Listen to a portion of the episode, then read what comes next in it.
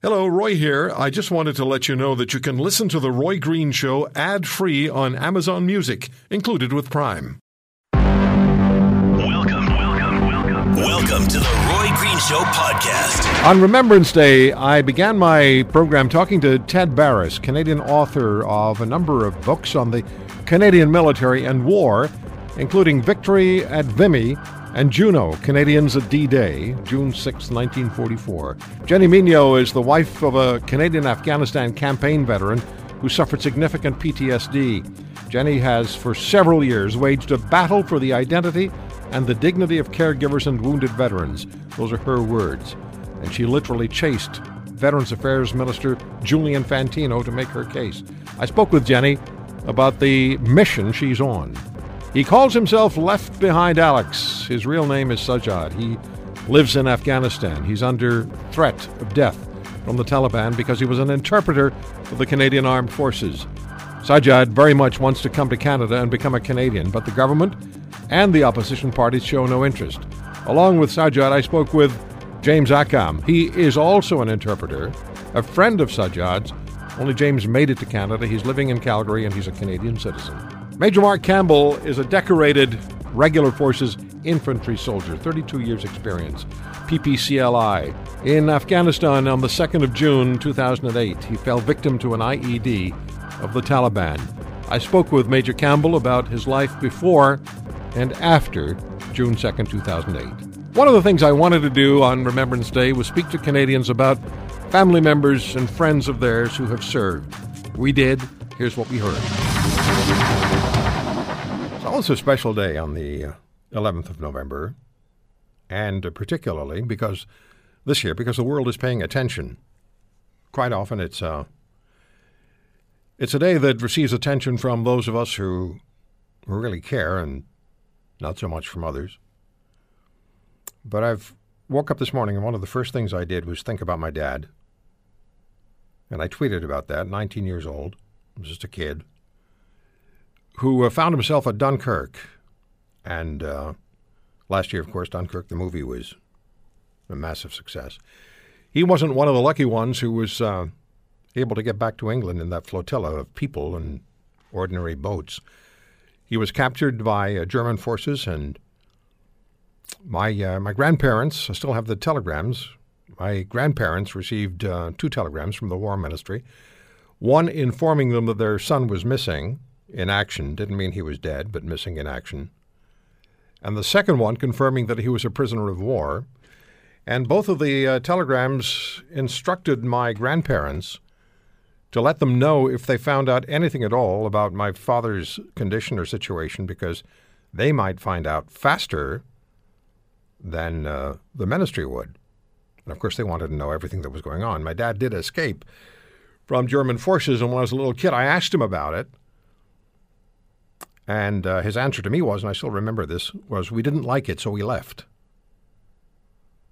So my dad died when I was 12 years old, so I was never able to really catch. I was talking about everything that he experienced. But my mother told me a lot, and uh, among the things was that he had uh, made his way along the, the roads in France by himself alone and had stolen some clothing off a wash line.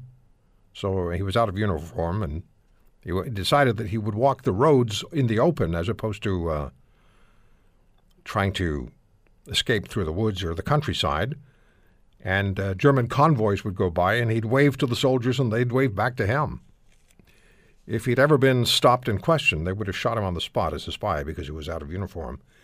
He then eventually uh, met up with some, or somehow met up with members of the French resistance and ended up spending a significant period of time with them in uh, commando raids or sort of tactics they uh, developed to uh, to fight the German forces.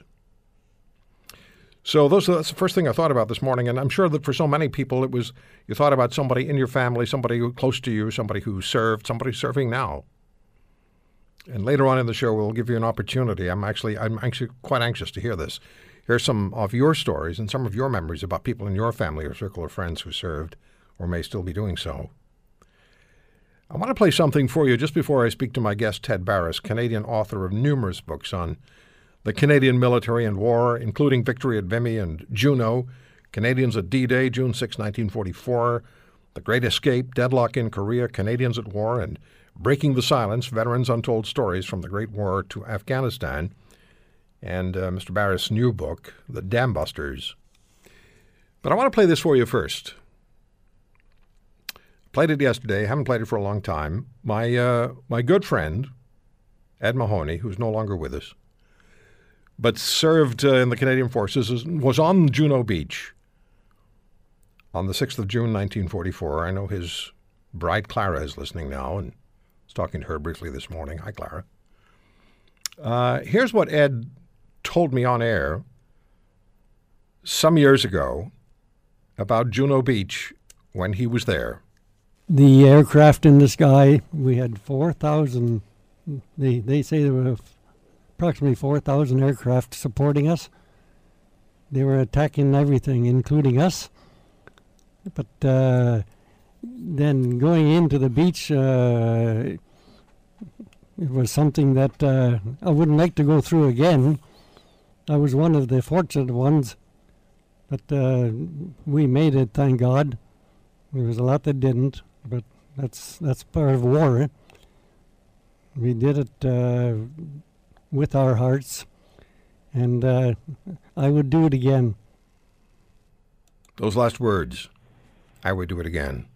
I, each time I hear that, it shakes me up. Ted Barris joins us uh, on the Roy Green Show on the Corus Radio Network, Victory at Vimy, The Great Escape, The Korean Campaign, Deadlock in Korea, Canadians at War, and uh, The Dam Busters. Ted, thank you very much for taking the time. And when you hear Ed Mahoney, the voice of Ed Mahoney, about being on Juno Beach on the 6th of June, 1944, what does that do to you?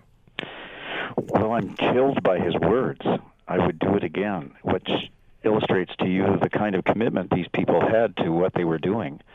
Um, I spent a lot of time with D-Day veterans, uh, Air Force, uh, artillery, because they came in. The artillery came in on on rafts and, and vessels, the same as the men did.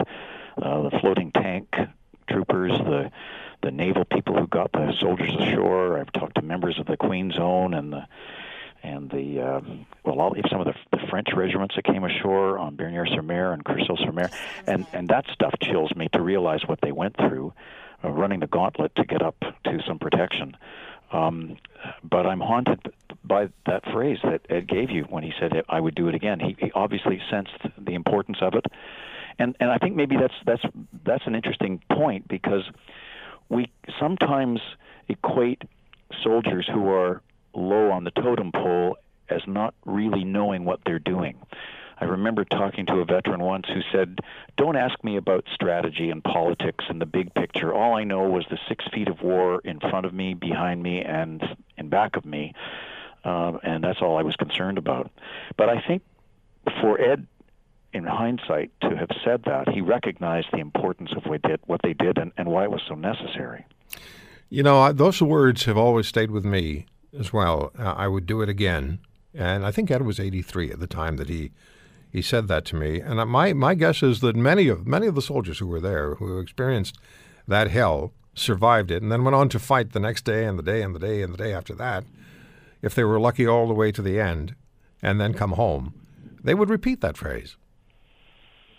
I think so, um, and and if it's not that exact statement, it's it's statements such as that. I remember um, this morning I was speaking at the Canadian Warplane Heritage Museum in Hamilton, and um, one of the phrases that was ringing in my head was one given to me by the navigator of one of the dams raid Lancasters, a man named Don McLean, and and in the context of my book, um, he, he, he commented on why what they were doing. This is this famous raid against the Ruhr River dams in 1943 in the spring. It didn't wasn't a death blow to the Nazis by any stretch of the imagination, but it was an important turning point for morale. And what Don said in his memoirs, I didn't speak with him, but I spoke with his sons, um, was that there was a principle at stake here. This was necessary he was relating some of the pacifism that was existent around him in the 1930s, just as the war broke out. But he sensed that there was a greater importance than maybe adhering to that uh, philosophy, and and and the greater point, it's the greater uh, risk was if they did nothing, then the disaster would be greater. So he, uh, the perception that these young men and women had of the greater need and maybe the the wisdom of their of their decisions uh, always amazes me. Yeah, I was saying to somebody, I'll take a break in a second, then we'll talk some more. I want to ask you about Vimy and and uh, some of the other books you've written. Uh, and, and thank you for thank you for doing what you're doing, and that is chronicling in a in a way that we can all appreciate and understand the significant importance of um, Canadian uh, participation in, in conflict and war, and then beyond that, also looking at the bigger picture of war. Thank you for doing that, Ted. Ted, talk to us about Vimy, please. The multi day battle during which Canada's soldiers accomplished what their Allied counterparts could not. It was a remarkable moment in our history and in the history of the Great War because um, it illustrated uh, very much a, a, a, continuous characteristic of Canadians, and that was that they weren't professionals. They were not regular soldiers. They were volunteers. And that's one of the reasons that Vimy was so successful because Arthur Currie, for all the other things that he might be criticized of, recognized that men who had come from Canada had very specific skills and had a, had a sense of task, that is, getting a job done. So if they were farmers or fishermen or lumberjacks or laborers or even students, the idea of a task was very present and very obvious and, and accomplishable, if that's a word. But the point that, that happened was that at Vimy, when they arrived at this ridge north of Paris, um, it had been fought over for the better part of two years. Uh, the British and the French had lost 140,000 casualties attempting to take it back from the Germans. The Germans were there for, to stay. It was a strategic location, high. From there, you could see all the way back to Belgium and halfway to Paris. And so it was a strategic piece of land uh, that was fought over uh, those two years uh, with no to no avail by the Allies. Um, in the December period, 1916, uh, the Canadians are told that for the first time they're going to bring all four of their divisions together in an attempt to take the ridge from the Germans. And nobody, the French, the British, other colonial army commanders, expects the Canadians will do anything. They, they think of them as bums, a bunch of, you know, workers and so on. And so what happens is Currie lets them loose and they begin to transform the preparations for the battle into a task, whether it was tunneling uh, to lay explosives, whether it was retrenching, whether it was practicing the creeping barrage where the artillery would fire the friendly fire over their heads and advance as they moved toward the enemy trenches, or using um, aircraft and spotters and and means of, of pinpointing German artillery. All of this was science and task oriented, and the Canadians delivered a victory when no one expected it because of that very factor. So the four days um, are another horrific battle, but when the uh, Allied generals expected that there would be 60,000 casualties in the hospitals along the coast of France at Étaples and Boulogne, um, indeed there were many fewer. There were 10,000 casualties, um, nearly 5,000 dead. But uh, the job was done when no one else could do it. Yeah, just a remarkable, remarkable, as you say, focus, Canadian focus on getting the job done, and they did. Now, Canada's military involvement in major conflicts elsewhere, like Korea, Afghanistan, brutal peacekeeping missions like at the former Yugoslavia, they don't get as much attention. And I've often been told by Korean veterans, conflict veterans, why are we left out of the equation? That was a, it, when you talk on Remembrance Day, that was a major contribution and sacrifice by by these men who fought in Korea. Very much so, and and we were the first uh, signatories uh, to the UN peace agreement uh, in 1945-46, which was why we were there in Korea. All signatories agreed that if anyone's any members' borders were breached, and in this case South Korea's were, um, every other other member would jump to that country's aid. And so, as signatories to the UN peace agreement, we were there to f- defend South Korea, and we sent nearly 30,000 Canadians over the course of the three years of the war, which was a, a horrific uh, a war of attrition. It was essentially um, a stalemate. In fact, it's interesting. One of the lieutenants I spoke to, uh, who was a veteran of Korea, said, My grandfather would have understood Korea better than I do, meaning that he would have understood trench warfare, which was very much the way Korea was fought after a certain point when it reached a stalemate.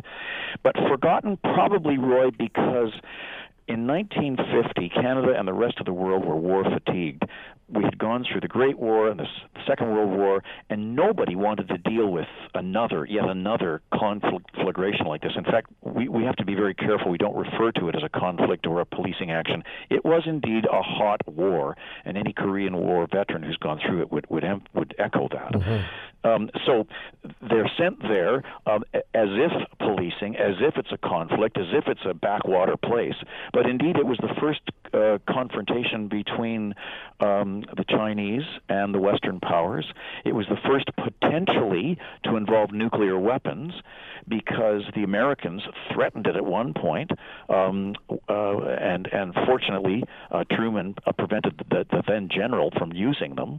Um, this was a this was a real flashpoint, and anybody who was there in Korea, um, one from Canada had very little equipment, was poorly informed as to what they were up against, and still faced the same hot war that his brother might have faced in the Second World War. Yeah, yeah uh, they're uh, they deserve far more recognition and attention than they received. Let me ask you in the minute or so we have left. I wish we had, we had more, but talk, talk to us about your most recent book, The Dam Busters. Well, this is a, a little known story too, not forgotten, but lost in the in the war events that were much greater. Uh, this was in 1943 when there was no good news for the Allies, and the sense was that the enemy in in Nazi Germany was not necessarily the troops, the armies, and so on, but the steel that created their weapons. And so the idea of attacking where the steel was made, the Ruhr River dams, which powered uh, these industrial plants, um, was the idea of a man named Barnes Wallis, an engineer in England, and he sensed that that was the target. So he up with this idea of a bouncing bomb to actually bounce a bomb over top of torpedo nets, which are protecting the dams and the reservoirs. But what was needed were the crews to deliver this extraordinary and unique and if a little kooky bomb. But um, after seven and a half weeks of training, 133 crewmen of Bomber Command, British, Australian, New Zealand, and Canadian, one American, um, pull this off. They breached two of the dams in one night, May 16, 17, 1943. And while, as I say, it wasn't a death blow, it was a huge morale lift for the Allies, particularly the Commonwealth countries.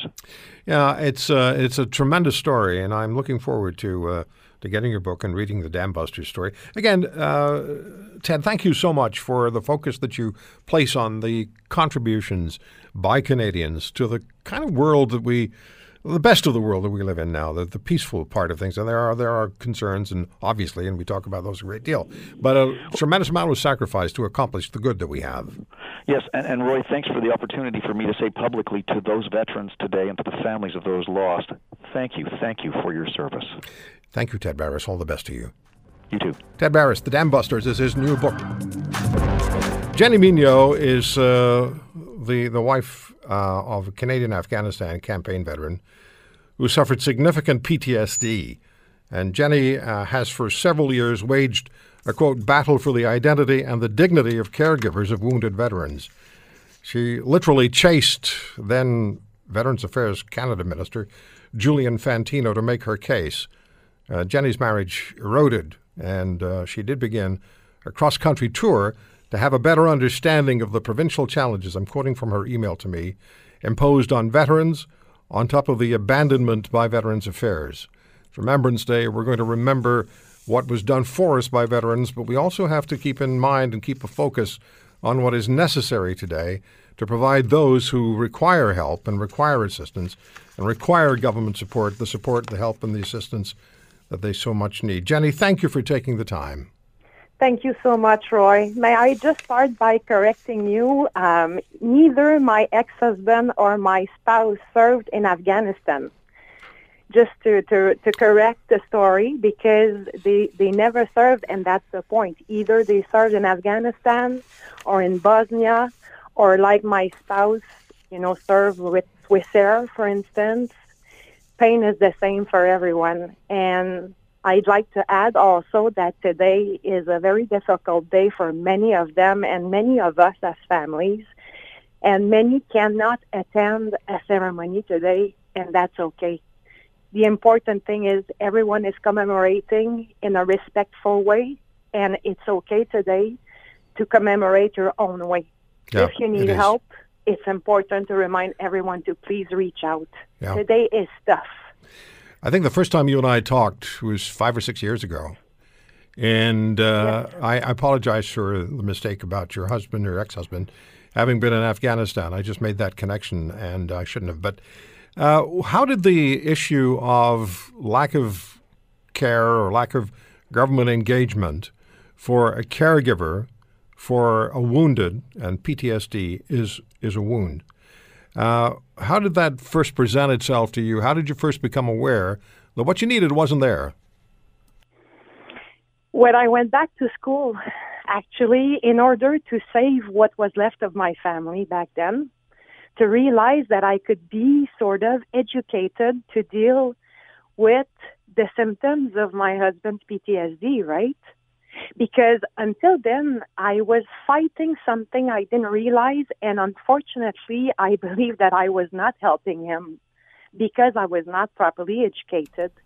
So when I realized that I, you know, if you could can train a service dog to help a suffering veteran, we could be trained too in some ways. And that was missing. So when I chased Mr. Fantino, that's all really I wanted to tell him. Say, hey, I understood that I can be trained and save what's left of my family. And I was so afraid back then that my ex-husband would commit suicide because it, it, it really was tough. You know, there are the symptoms and there's the effect of the isolation and the misunderstanding and of services that don't make sense and fighting the system and just feeling that the most important people around you just don't understand like you're suffering and in the end don't know how to talk to you. Yeah. And so how that was the beginning of the journey basically. Yeah. And how do you know as a person who isn't trained who's not encountered this before how do you know how to help the person who requires the assistance so desperately and this is what you've been uh, you've been tr- attempting to get accomplished with government assistance that's been absent ever since. They're still not doing it, are they? And there's so many we're not talking about. You know, I mean, just this year, the, this government launched a new caregiver recognition benefit. Okay, I mean, it sounds nice. The political win is that it's a monthly payment given directly to uh, to the caregiver. So at that level, when we talk about identity and dignity, you know, this is a, a game changer at some point. But it's not a compensation, and there's many people we don't talk about. For instance, how about the younger caregivers, those who are living with a single parent, for instance, and who are taking care of their parents? What about the parents who live two provinces away but in the end are the only one, you know, caring for someone who's suffering. They, there are so many we we just don't consider that we end up being abandoned. And on top of it, Roy, the ridiculousness doesn't stop there. It goes further because they made the measure perfectly inaccessible for those suffering with PTSD. So the system still recognize the people who take care of someone who is physically wounded, and that's a good thing. Uh, okay, thank God. At least they have something a little bit. They have some kind of a recognition. But if you live with someone who's mentally wounded, can you imagine that we're still in 2018 still ne- not recognized so this kind of abandonment really is leading to a lot of pain that is directly leading to suicide. You know, we all have to own our responsibility when it comes to the suffering of veterans in this country. Either it's political, either is on a caregiver as a society and so on. But at one point, we're going to have to make, to stop making veterans and caregivers a political issue because we still are confronted to the same boat as we were confronted to with the Conservative Party. Think of, of the news lately. Money unspent, uh, money given to people who, sh- who shouldn't even receive money. How come someone who, who killed a cop received treatments from Veterans Affairs because he's the the child of a veteran. It doesn't make sense. No. And yet, those who are loving, those who are giving, are still forgotten. You know, and I don't think they they being the people who have the money, who don't spend the money, the hundreds of millions that they have to spend on to take care of veterans and their families, those who have the physical wounds and those who have the mental wounds, they don't they don't think about it. They don't know what they don't know what you lived like. They don't know what your life was like, continues to be like. They don't know. They haven't spoken to the person. I spoke with a with a with a former school teacher in I think it was Nova Scotia a few years ago, and uh, and her husband who did return from Afghanistan and had PTSD significantly, and he said his wife is now no longer a full time school teacher. She's part time because she now has three children to look after their two biological children and him. And that was those were words from his mouth. Yeah. Yeah, yeah, yeah. Yes, and because we are so important.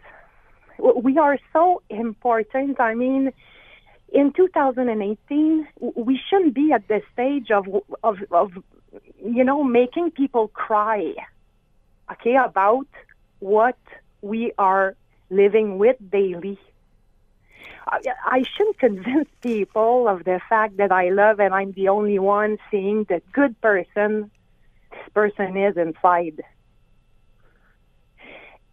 And that's the thing. The suffering is so real. And, you know, we all have answers that is making sense. Yeah. Okay? I mean, it's not only a question of money, it's a question of political understanding and also therapeutic understanding. You know, Jenny, when I uh, put together this program for today, I had a couple of choices.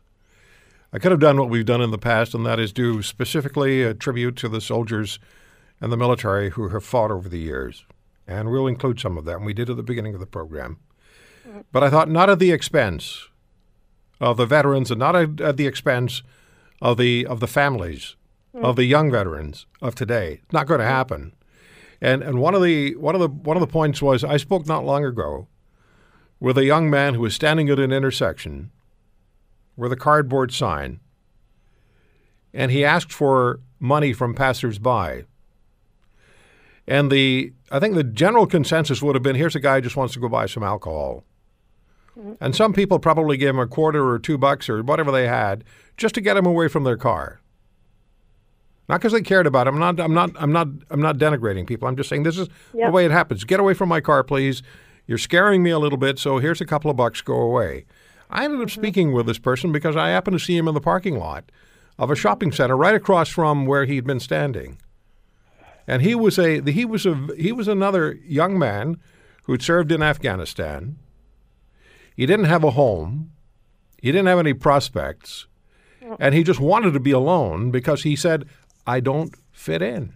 Yeah. And I thought, I have to talk, we have to talk about this as well. Let me just take a break. When we come back, I want to talk to you about the, the trip that you undertook. Jenny, you traveled to different parts of Canada to meet veterans and their families. Mm. What did you What did you hear? And when you when the was the caregiver recognition benefit a significant part of the discussions? Well, yes, it is because uh, no one I know actually in this country actually is receiving it. At all? Me personally, I know no one. I've heard of a couple, but I know no one. Even myself, re- related to my ex-husband, he asked for it for me because I am still his caregiver on many levels. I am still in his life. And it took them six months to answer, and it was a negative answer like for everybody else. So, politically speaking, it was interesting, but on the field, maybe they will give you numbers that I know nothing about. As I said, if it's given to those who are taking care of those who are physically wounded, that's perfect. This is how it should be. But I know no one taking care of a veteran with, for instance, PTSD who's receiving it. What did you hear from these families you met as you traveled across the country? You know what? I think everybody is keeps saying the same thing they've been saying for the past 20 years. You know, that's the thing. The content of their fridge is somehow similar from, you know, one province to another, right? Mm-hmm. I mean, they're all facing the same financial challenge for those on the, the, the new veteran uh, charter. Now, everybody knows that the pension for life won't be as generous for veterans as the old system is or was. So they are facing and confronted to their physical and, and not their physical, sorry, their, their money challenges, the access to the health care too. Don't forget that, you know, for many of them, one of the biggest problems they are facing is that no doctor wants to fill up their forms because they don't have access to their military medical files. That's terrible. So, I mean, how the hell can you get help if you cannot just answer the damn papers? So, so the doctor, so a, doc, a civilian doctor who has as a patient a mentally wounded veteran cannot access the medical files of that mentally wounded veteran in order to help treat him or her.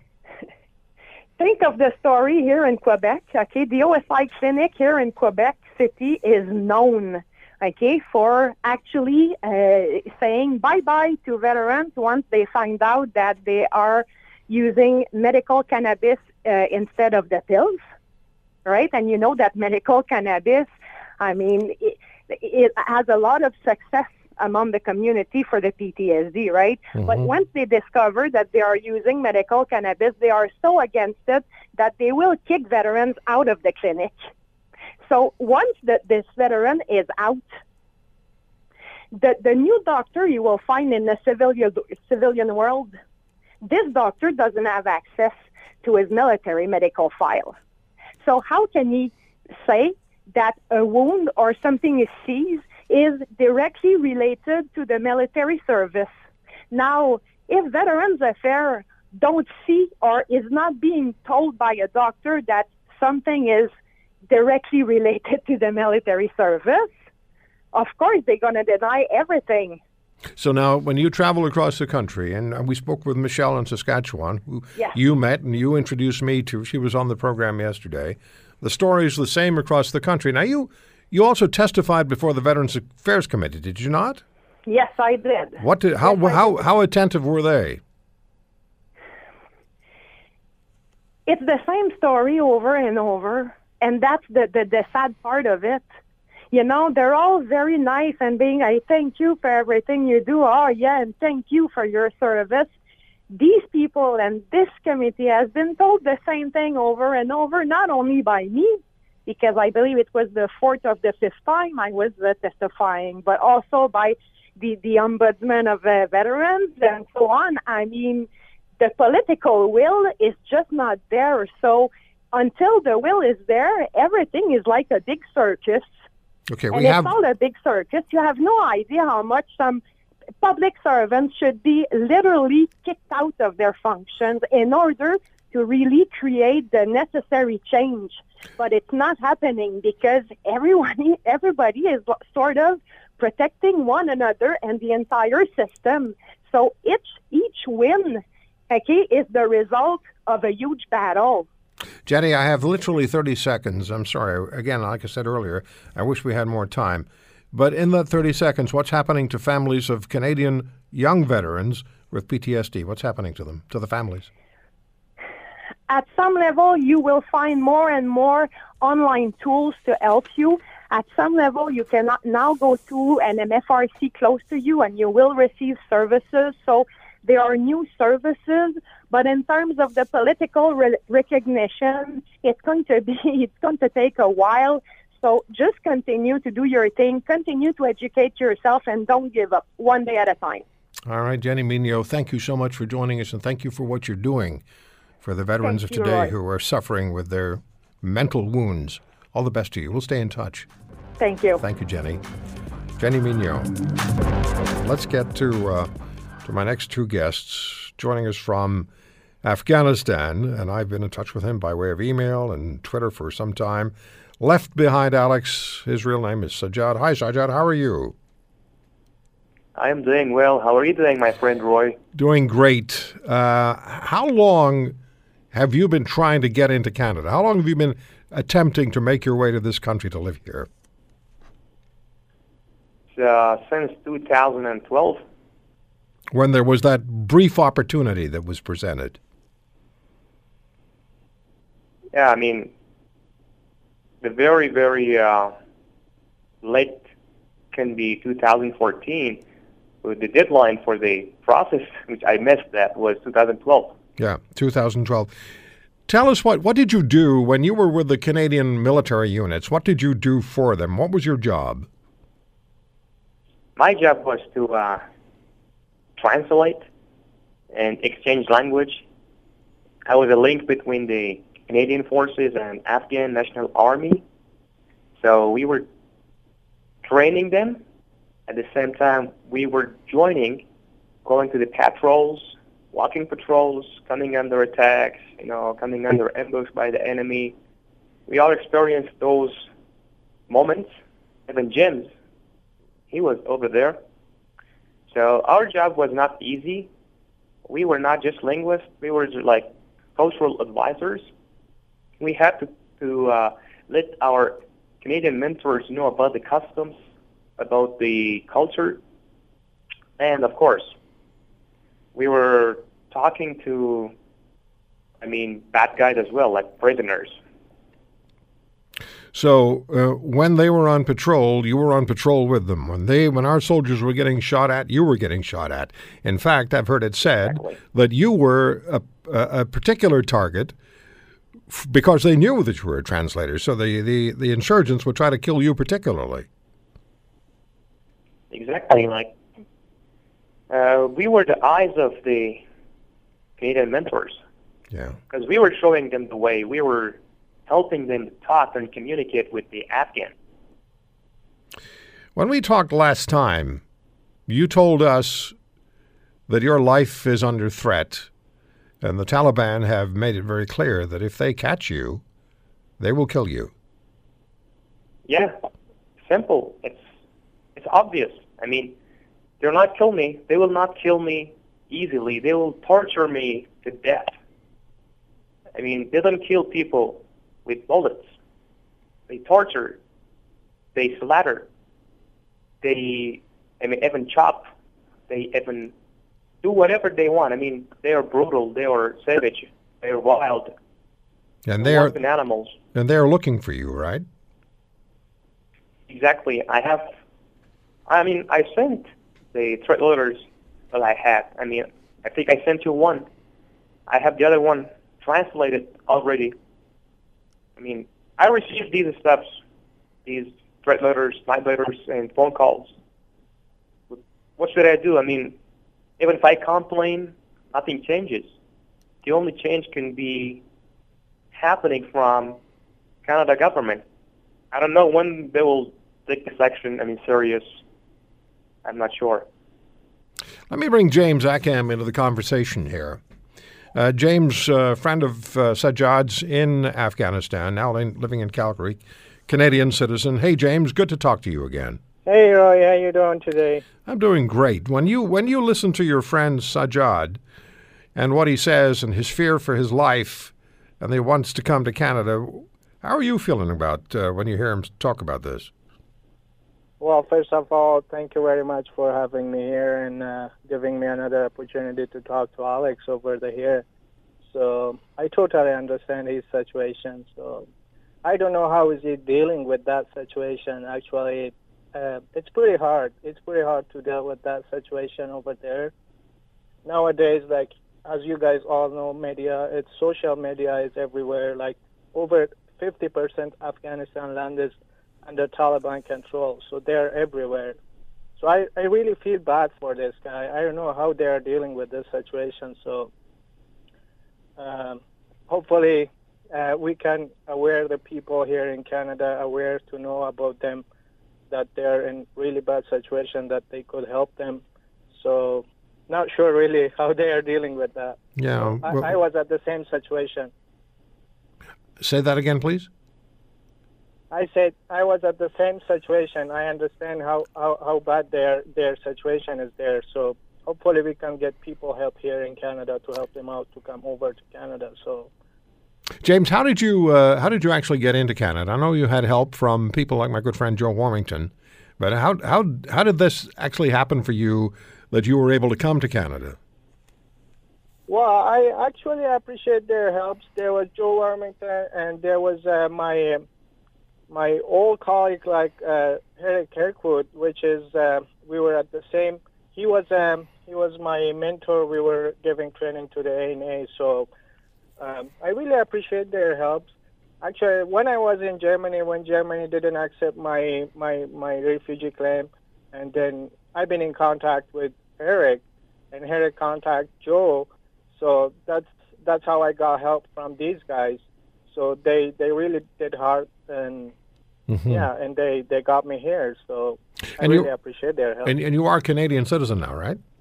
no, I'm actually not a Canadian citizen, so I I will be a Canadian citizen pretty soon. Okay, you're on the well on the way to being a I'm on Canadian my way citizen. there. Yeah. now, um, why don't you uh, why don't you why don't you talk to your to each other, your your friends, you know each other? Please, we'd like to listen in. Sure. Hey, Alex, nice to hear from you. How you doing, James? Long time no talking. How you doing? How have you been? I'm doing good, man. I'm always thinking about you and other friends like they they live there. I'm I'm I'm like always thinking about you guys. I don't know how how you guys are doing there. So I understand you guys' situation. Like I I've been there. I know what you guys are doing there. So hopefully we can make people aware of your situation here in Canada. As you know, on uh, November 17th there is another meeting that Joe Warmington and Mrs. Wendy, they will be together, and then I think they have a meeting there to to let the people know, and uh, hopefully we can get some help for you guys, and um, let's see. And I'm really gra- glad that you you do doing well right now. Yeah, thank you, brother. Thank you very much. I'm really happy that at least you and your family, you're safe, and the other uh, uh, fellow interpreters, they're safe. So, yeah, things will change probably soon or maybe later, but uh, somehow we have to wait for it, for the right time and the right thing to happen. And yeah, seriously, I'm really happy. You're a hardworking brother. I heard from fellow interpreters how hardworking person you are. I really appreciate it, and I'm proud of you, brother. Oh, thank you very much, Alex. Al- Alex, let me ask you. Let me ask you. Let me ask you a quick question, Alex uh, Sajjad. Let me uh, Yeah. because people have asked this. Are you able to? Would you be able to travel out of Afghanistan and and make your way somehow to Canada and claim refugee status, or is it impossible for you to get out of the country? Uh, it's not uh, that easy. I mean, it's costly. I mean, the only easiest way for me to come to Canada is Ukraine. I mean, it costs seven thousand and five hundred U.S. dollars. hmm So for one person. So you know, like I have a baby boy right now. He is uh, 27 years old. so 27 days old. Sorry. Yeah, I mean it's really costly to go get into Ukraine and claim refugee over there. Even I can uh, seek as an asylum over there, coming into Canada, but it's really hard to get in there. The Yeah. only easiest country I can get into is uh, Uzbekistan, which is which has a border with Afghanistan. I have been there last time with one of my friends. I was with him as a linguist. So, but there is no any UNHCR or let's say I cannot claim a refugee over there. There is no Canadian or Canada embassy in Uzbekistan. That's the easiest country I can get in there, but that's safe but costly as well. And yeah, and if I you mean, if you try to if you try to easy. if you try to leave, or if you were to try to buy a ticket, an airline ticket, then your name would be out there, and the uh, and the and the Taliban would be able to locate you, as opposed to contacting you through social media. That would be a, that would be a concern as well. Um, so you really need right now. You need the Canadian government. You need the political parties and the Canadian government to show the support and the interest to bring you and the other interpreters to this country, which I believe you, you have earned uh, in spades, and you deserve to be here, and we'll keep on fighting for you. I know there's a rally coming up, I believe on the 23rd of November. So um, let's get Canadians involved. Guys, thank you very much for talking to me, and, and let's make sure, let's do the best we can to get you here, uh, Alex. Thanks, guys. Thank you very much, and thanks for the time. All right. And I really appreciate it. Okay. We'll stay in touch with you. Joining me now is Major Mark Campbell, a decorated regular forces infantry soldier with 32 years of service in the Canadian Forces. He was a major in the Princess Patricia's Canadian Light Infantry. Major Campbell served two tours of duty in Afghanistan. We've spoken to him many times. On the 2nd of June 2008, Major Campbell was targeted by a Taliban IED. He lost both legs and suffered extensive additional injury. For over two hours, Major Campbell, fully lucid, was carried and helicoptered without any pain medication to a field surgical hospital. He was rushed into emergency surgery where he had to be resuscitated on the operating table. Major Campbell joins us to talk about what life was like. Being a member of the Canadian military family was his life's choice and how he lives with life now.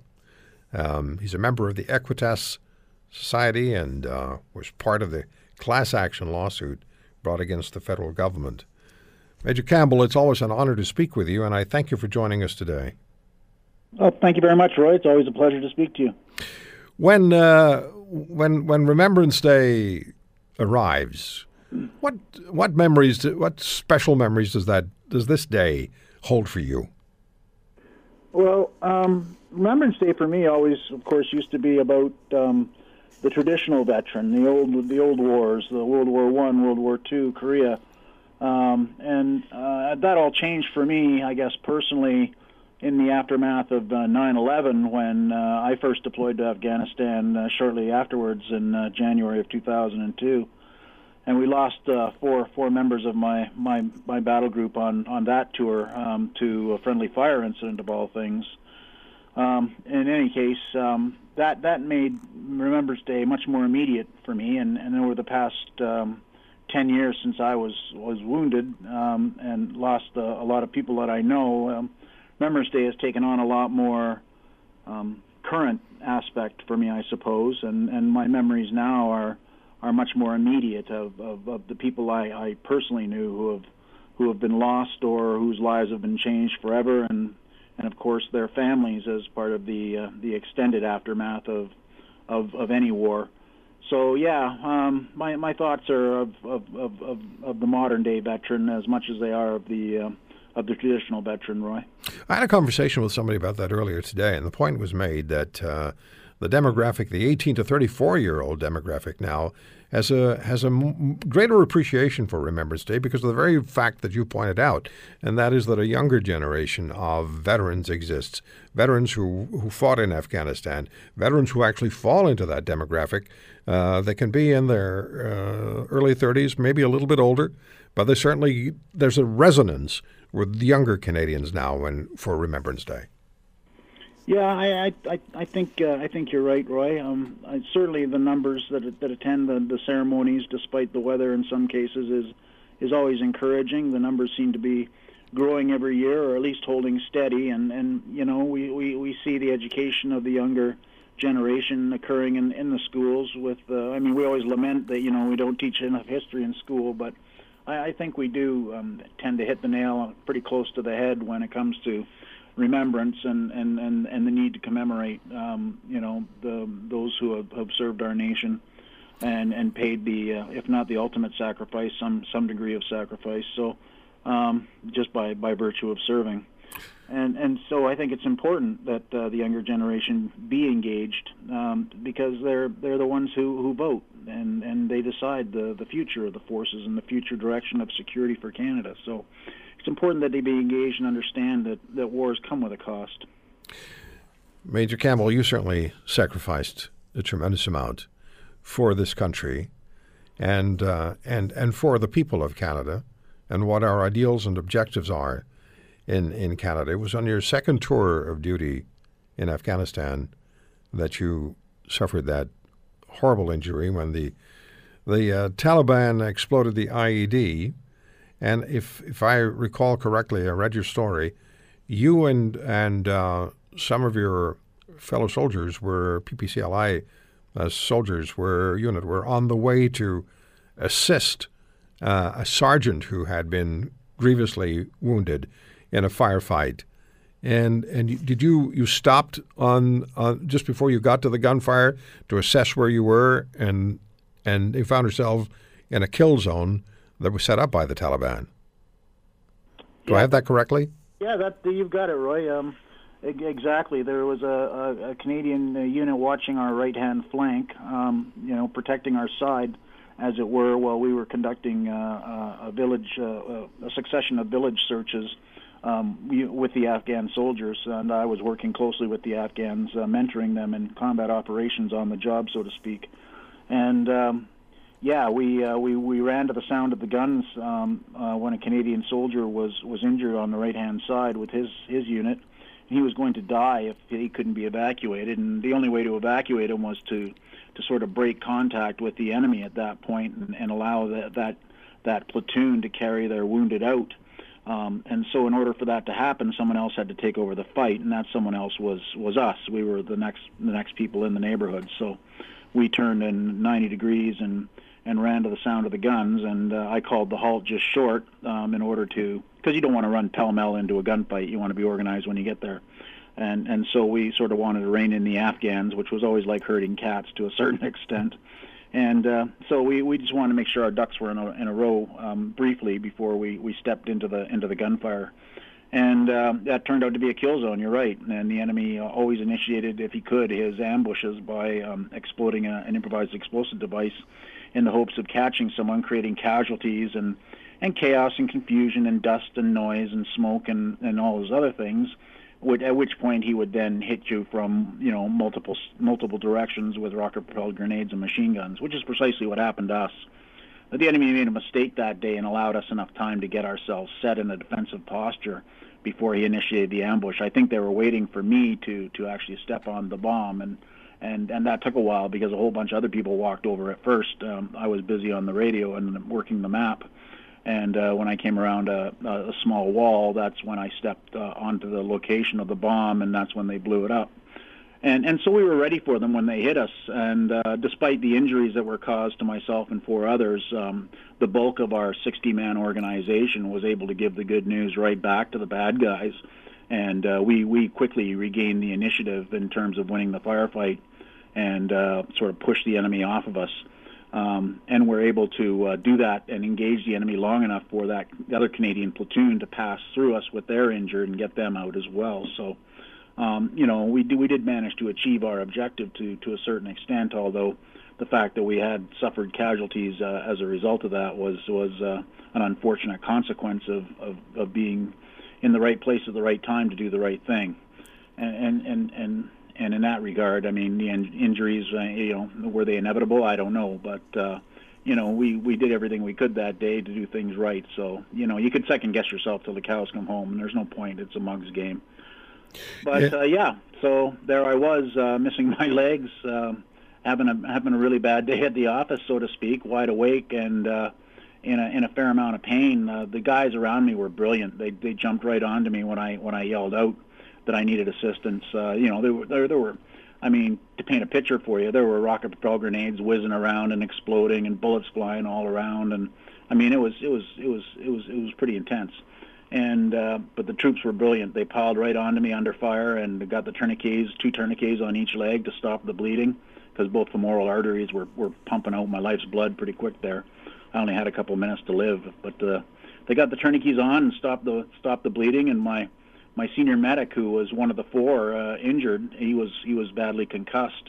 Um, he won the Medal of Military Valor that day for continuing to do his job despite his injuries, uh, his wounds, and uh, he patched me up as best he could, and uh, and um, gave me a liter of rescue flow to trick the body into believing that it had more blood than it did to keep the blood pressure up because it was about a 90 degree um, running gun battle to get us out of there to the point where we could land a helicopter safely for the evacuation to, to Kandahar Airfield and the Role 3 Surgical Hospital. So it was about a 90 degree, yeah, or 90, 90 minute, uh, hour and a hour and a half running gun battle over hill and dale. With you're right, no no no pain medication, so to speak. It was uh, it was a bit of a rough ride, but uh, um, stuck it out and uh, grit my teeth, and away we went. And uh, yeah, it was it was quite the quite the scene. Like I say, a bad day at the office all around. But uh, you know, sometimes you get the sometimes uh, you know you're the you're the bear, and sometimes you're the bug on the windshield. And that day we we just happened to have a, a bad day. The enemy had the uh, the upper hand, but we certainly um, gave the good news back to him. So I, I had to call it a draw at the end of the day. But uh, yeah, about two hours all told to get me back to the hospital. Well, Major Campbell, uh, you really are uh, a remarkable man, and uh, and the the men and women in the in the military, it's a special calling. I really believe that is a calling that people follow because they they feel it. They it's it's not just cerebral; it's emotional. It's the heart leading the head, and the head in conjunction with the heart. Uh, I also want to make our listeners aware that you and I agreed that I could ask you any question today in, in this segment that we're talking about. Uh, mm-hmm. Your life as a soldier. What is it that made you answer? What answer the call? What was the call you felt to become a lifelong member of the Canadian military to make it your career, your life's pursuit? What was it? Um, that's that's always a good question, Roy. Um, I thought about it during the break a little bit. Um, I, I, I, would have to say, at the essence of it, it's it's a, it's a desire to be part of something bigger than yourself, and to be able to affect change. I think as part of a, a, bigger team, as part of a bigger family, and and that's to me what it was really all about. I I I I, I fell into the army. Um, in a way almost kind of by accident, and I, I suspect a lot of people do. It's not something that's necessarily at the forefront of, of everybody's mind. Um, I, uh, I, you know, I don't come from a, a badly broken home or anything like that. I had a good upbringing and all the rest of it. Um, but I think, like all all young adults, uh, I felt, uh, you know, a desire to be out on my own and and leave the nest, as it were, at the at the age of 18 after high school and whatnot. I, I delayed that for a while and did uh, a, a succession of um, of jobs, uh, civilian jobs, just to to see to make sure that I was making the right decision if I joined uh, if I had joined the army. I, I'd been in Army cadets and uh, and I was serving in the reserves. Uh, I spent six years there, sort of trying on the army um, from recruit to sergeant. And then uh, I finally, yeah, I, I just made the decision. It was almost a natural progression for me at that point to uh, to to go full time, which is what I did going the officer route, um, and and uh, and joined the joined the army. And and and I found it, you know, um, the the course of my career to be very fulfilling. I had the opportunity to go and affect change around the world um, uh, in some of the less nicer places, but uh, certainly places that needed uh, a, a change or a, a break, as it were. Um, and I think that's what we provided to the people of Afghanistan, certainly for for uh, you know the uh, not a generation, but long enough for for a new generation to take hold there, hopefully. Um, so yeah, it all boiled down for me to be to to to being part of something bigger than myself, and and uh, I thrived on the organizational aspects of the army. I think I, I took to it like a, a duck to water in many regards, and uh, and uh, it, you know it just it fit me well, and I think I was a good fit for the army too. So I I did all right at what I do, and uh, you know um, I really really enjoyed. Um, the essence of it is is it's a people job, and, and you know the army's biggest asset is is is its is its people. The sense of the sense of uh, family, the sense of of interdependence. And I, you you say you uh, you did pretty well. You did extremely well. I'm just reading from the Equitas Society uh, during his service. Mark was awarded decorations for service in peacekeeping missions, including the UN forces in Cyprus 1990, the NATO Stabilization Force in Bosnia 1997, and the Canadian Forces Peacekeeping Services Medal. In addition, as a result of his 2002 Afghanistan tour, he received the Southwest Asia Service Medal, the U.S. Army Bronze Star, and the Commander in Chief Unit Commendation Award to the 3rd Battalion of the Princess Patricia's Canadian Light Infantry. Finally, as a result of his injury sustained in his 2008 tour, he received the Sacrifice Medal. He was subsequently awarded the Queen's Diamond Jubilee Medal in recognition of his veterans advocacy efforts. Uh, you have contributed so incredibly much, Major Campbell, and you still inspire people. Major Campbell, over the time I've gotten to know you over the last number of years, uh, I've gotten to know a man I have just huge respect for. Someone who, uh, when you speak, you command authority. You also are someone who speaks the truth, and you're someone who inspires um, careful thought.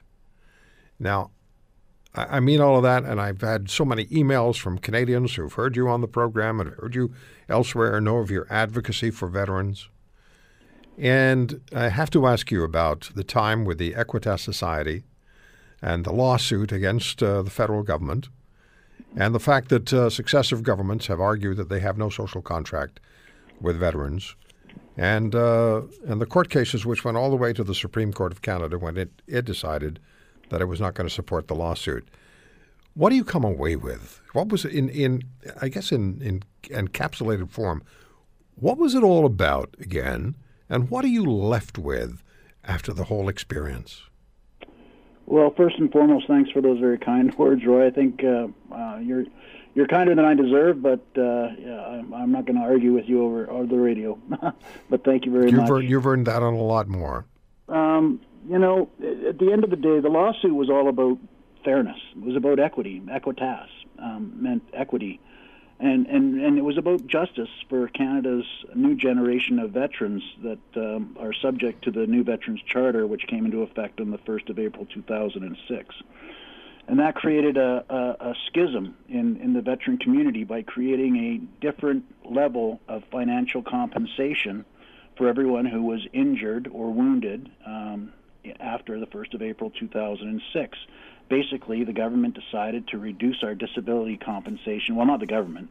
The government enacted legislation designed by the bureaucrats at Veterans Affairs to reduce our disability compensation by 40% in the middle of the war. Not bother to educate those of us who were busy fighting the war, just do it to us, so that we found out in our hospital beds that we had been financially stiffed in is part of the deal so that was that was the essence of the lawsuit was to try to uh, gain parity with the former Pension Act that had been in effect from basically 1919 through till the 1st of April 2006 when the government saw fit to change the rules of the game on us without bothering to tell us. Um, and and so the lawsuit wound its way around for, for seven years through the BC uh, um, uh, Supreme Court and then the, the BC Court of Appeals and uh, and it ended up on the doorstep of the Supreme Court of Canada with a, a, a request for leave to appeal to the Supreme Court on our side.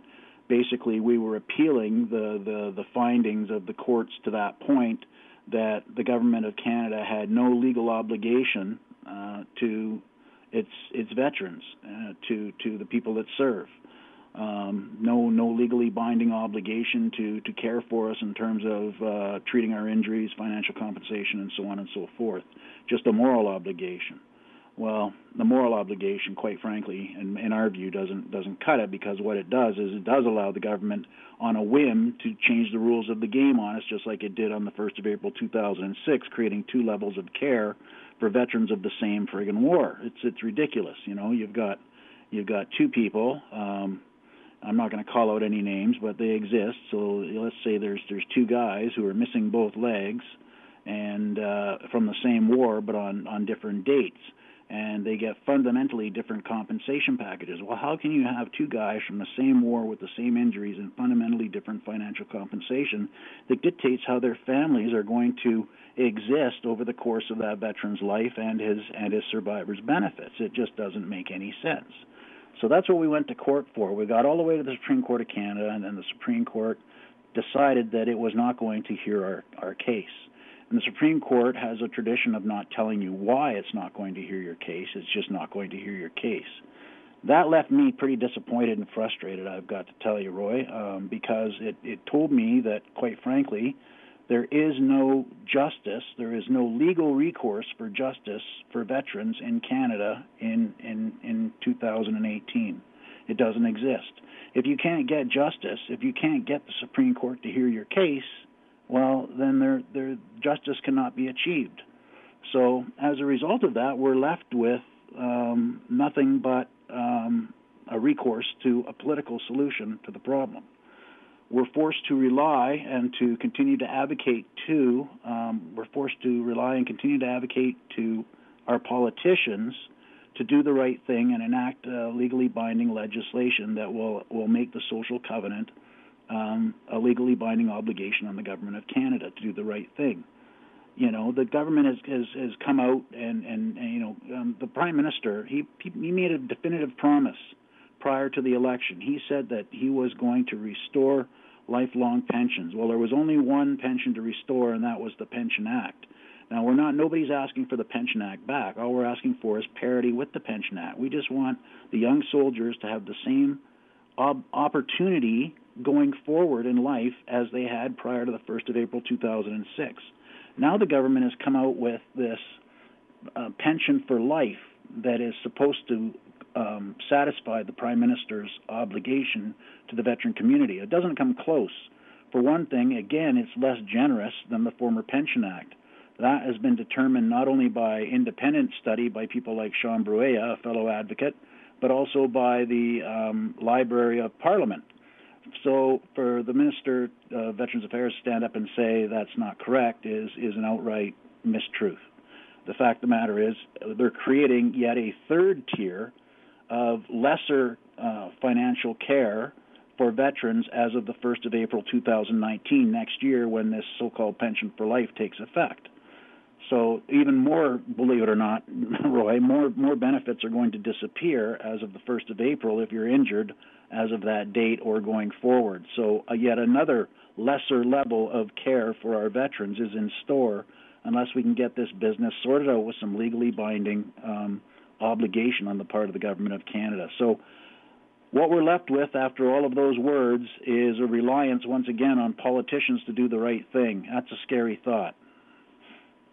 Well, it is, and uh, they would do well just to go back and reread what uh, Prime Minister Borden said in 1917. Uh, he made it very, very clear. Major Campbell, I, I read uh, everything there is in the Equitas Society.ca dossier or the file that's publicly available about what you're living with and what your challenges are. You're an incredibly brave man, and uh, it's an honor and a privilege to uh, have spoken with you today and each time we speak. Thank you so much, and uh, uh, you are a Canadian hero. Well, Roy, I, I turn that around on you because uh, I, I, I, commend you for not only having me on the show, but having people like me on the show that don't necessarily say the uh, the, the, the easy things that people want to hear. Um, so I, I commend you for tackling difficult issues and, and for, for having people like me on the show and giving me a voice. Um, that's important. You give the veteran community a voice, and, and that's that's terribly important to us. So I, I commend you for that, and I, I, thank you for that, my friend. Thank you, sir. Thank you, Major right. Campbell. You have a good one. You too. Major Mark Campbell, and you can, if, if you want to read one Major Campbell has to live with daily, go to equitassociety.ca and then ask yourself, better still, ask your government what the responsibility is to veterans. Do that.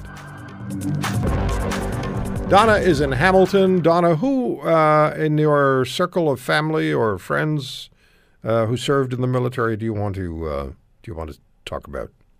Hi, Roy. Thank you for taking my call. My pleasure. Um, I'd like to speak about my grandfather, my mom's dad. Um, when the First World War broke out, he was already 26, but he was one of the first to enlist. He did serve in the trenches and saw many of his friends die. Um, he did come back, but was never physically or mentally the same. My mom has always said that he never ever spoke about what happened in the war, except on Remembrance Day he would go down to the Legion Hall and, you know, basically share his feelings with his buddies, but never with his family. And even though he made such a sacrifice in that war, when the Second World War broke out, he was a 50 year old man, and yet he was so determined to serve his country again that he rode his bicycle 85 kilometers to the nearest sign up center. And sadly, he was told, Well, you're in poor health, you're too old, um, we can't have you enlist. And he was heartbroken. That's how dedicated he was to his country. What a tremendous story. You know, it reminds me of, uh, we played the clip earlier of Ed Mahoney, who was uh, at uh, Juno Beach on D Day, June 6, 1944, describing the scene and the horror And at 83 years of age, telling me at the time I'd do it again. I'm sure he would, and I'm sure there are many that would. This just there's an incredible dedication, an incredible sense of uh, the word's not very popular these days patriotism. Absolutely. There's an incredible sense of affection for your nation, not necessarily very popular these days, but it exists and it should be encouraged. It shouldn't be talked down about. I agree, Roy. Donna, thank you so much for sharing the story about your grandfather. Thank you for the opportunity. Bye bye. 800 263 2428, the number. John, uh, John, is it John Bennett? Yep, it's John Bennett. In, in Toronto. Hey, John, how are you? John Bennett, how are you? Hey, I'm good. How are you? Good, sir. What do you? Who do you want to talk to us about? Um, I'd like to talk about my great grandfather, Thomas Bennett. Yes, sir. Who he was killed in World War One um, with the Seaforth Highlanders of Scotland. He was 32 years old. Um, and his son, my grandfather, and I have my father sitting with me right now. That's his father that we're talking about.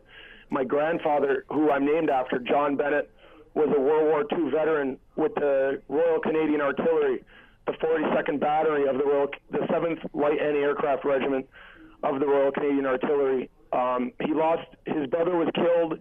Uh, his brother William Montgomery Bennett, Bill Bennett, was killed in January of 1944 uh, liberating in the Canadian liberation of Italy in World War II, and my grandfather survived World War II after losing his brother. He was blown up in a Sherman tank. Um, his tank was shelled, hit by a German shell, and uh, um, that, and he jumped out of the top of the tank with his legs on fire, and he had second and third degree burns from that. And then a second German shell came in and blew the tank up, destroyed the tank, and my grandfather was the only survivor at 32 years old oh at the end of World War II and the liberation of Holland. What a what a family uh, history serving uh, this country. Yeah, that's a thank you for sharing that, John. Thank you. Please thank your father as well. Region, and my great grandfather, he was killed on March 13th, 1917, in World War One. That's my great grandfather, my father's grandfather. He was killed in France, um, and he was 32 years old with the 8th Battalion of the Seaforth Highlanders. Oh man, that you know so all of this is wreaths for them today. And my dad would like to say hello because he's been listening to this radio station for years. Sure. So we got Jock Bennett here. Hi, Jock. Forty rocks. How are you, sir? Thank you. How are you today? I'm doing well. Thank you for your service to Canada. Thank you much. Thank you guys too. Well, I'm his just father I, and his grandfather that we were just talking about. Lest we forget, 100th anniversary of the armistice. yes, sir. Lest we forget. Thank you, John. Thank you for you to your dad. Thank you so much for calling in. Anthony's in London. Anthony, hi. Hi, uh, my uh, late uncle. He passed 20 years ago. My uncle Tony.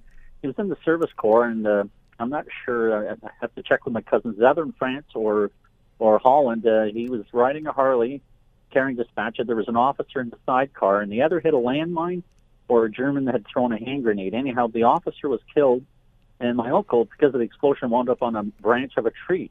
And the last thing I remember was a German soldier looking up at him, and he threw his knife at him, and then my uncle passed out. So the next thing you know is he was found by the uh, Red Cross, uh, but he was MIA for a few days. And my aunt, who was uh, my dad was uh, only about 17 at the time, was consoling her because they figured they had lost him, but he survived, and um, he was there at the uh, at the end. There's a picture of him in Holland uh, with the you know the windmill, fake windmill background, and uh, you know he'd had American helmet and he had the sidearm and everything, but uh, you know I never got any of those stories from him. I um, I got them from my aunt. He never really talked about the war. Yeah, you know, and there are small. There's millions, I'm sure, millions of incidents that that if you were to put them all together would paint a, a tremendous picture of of what happened. But that one incident means a lot. Just to hear you describe what happened with you know your uh, what was your grandfather? Your uh, my uncle. Your uncle was was found on the uh, on a on a, or found himself on a branch on a tree after the Yeah, after the, uh, the the hand grenade or the shell blew up. Thank you so much for the call, Anthony. Let's talk to Charles in uh, Sherwood Park, Alberta. Charles, thank you for the call. Hello, Charles. Charles, are you there? Let's try to get Charles in the air. Can we do that? You there, Charles? Hi, Roy. Yes, sir. Go ahead, please.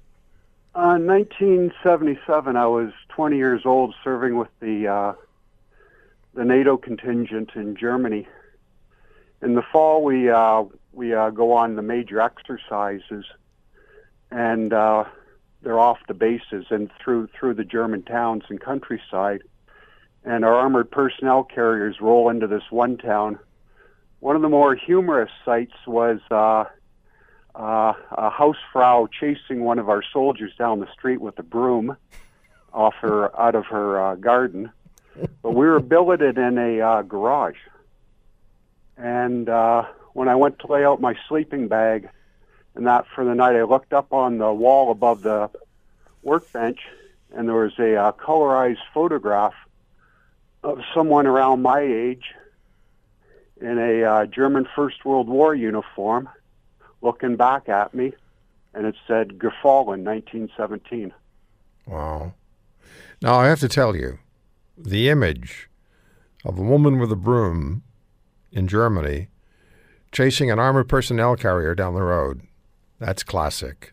Oh, she was actually chasing one of the uh, one of the uh, officers. Oh, one of the officers. beating them on the back with the. Uh, basically, what we- you do, what we would do is we would just wherever, wherever the exercises took us, we would go with armored personnel carriers right. and uh, set up. Charles, I have to stop you just because we're because the show's out of time. I thank you Oh, for the call, fine, sir, Roy. from from Sherwood Park, Alberta. Thank you so much. Remembrance Day. So many memories, so many individual incidents. Thank you for listening to today's podcast. If you want to hear more, subscribe to The Roy Green Show on Apple Podcasts, Google Podcasts, Spotify, Stitcher, or wherever you find your favorites. And if you like what you hear, leave us a review and tell a friend. I'm Roy Green.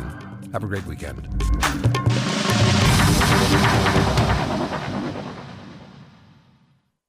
For most of us, crime is something we see on the news. We never think it could happen to us until it does. Loved ones are gone, and for the survivors, the scars will never heal. I'm Nancy Hixt, a senior crime reporter for Global News. And on this season of Crime Beat, I'll take you inside some of the most serious crime stories I've covered. Season 6 of Crime Beat is available now on Spotify, Apple Podcasts, Amazon Music, and all podcast platforms.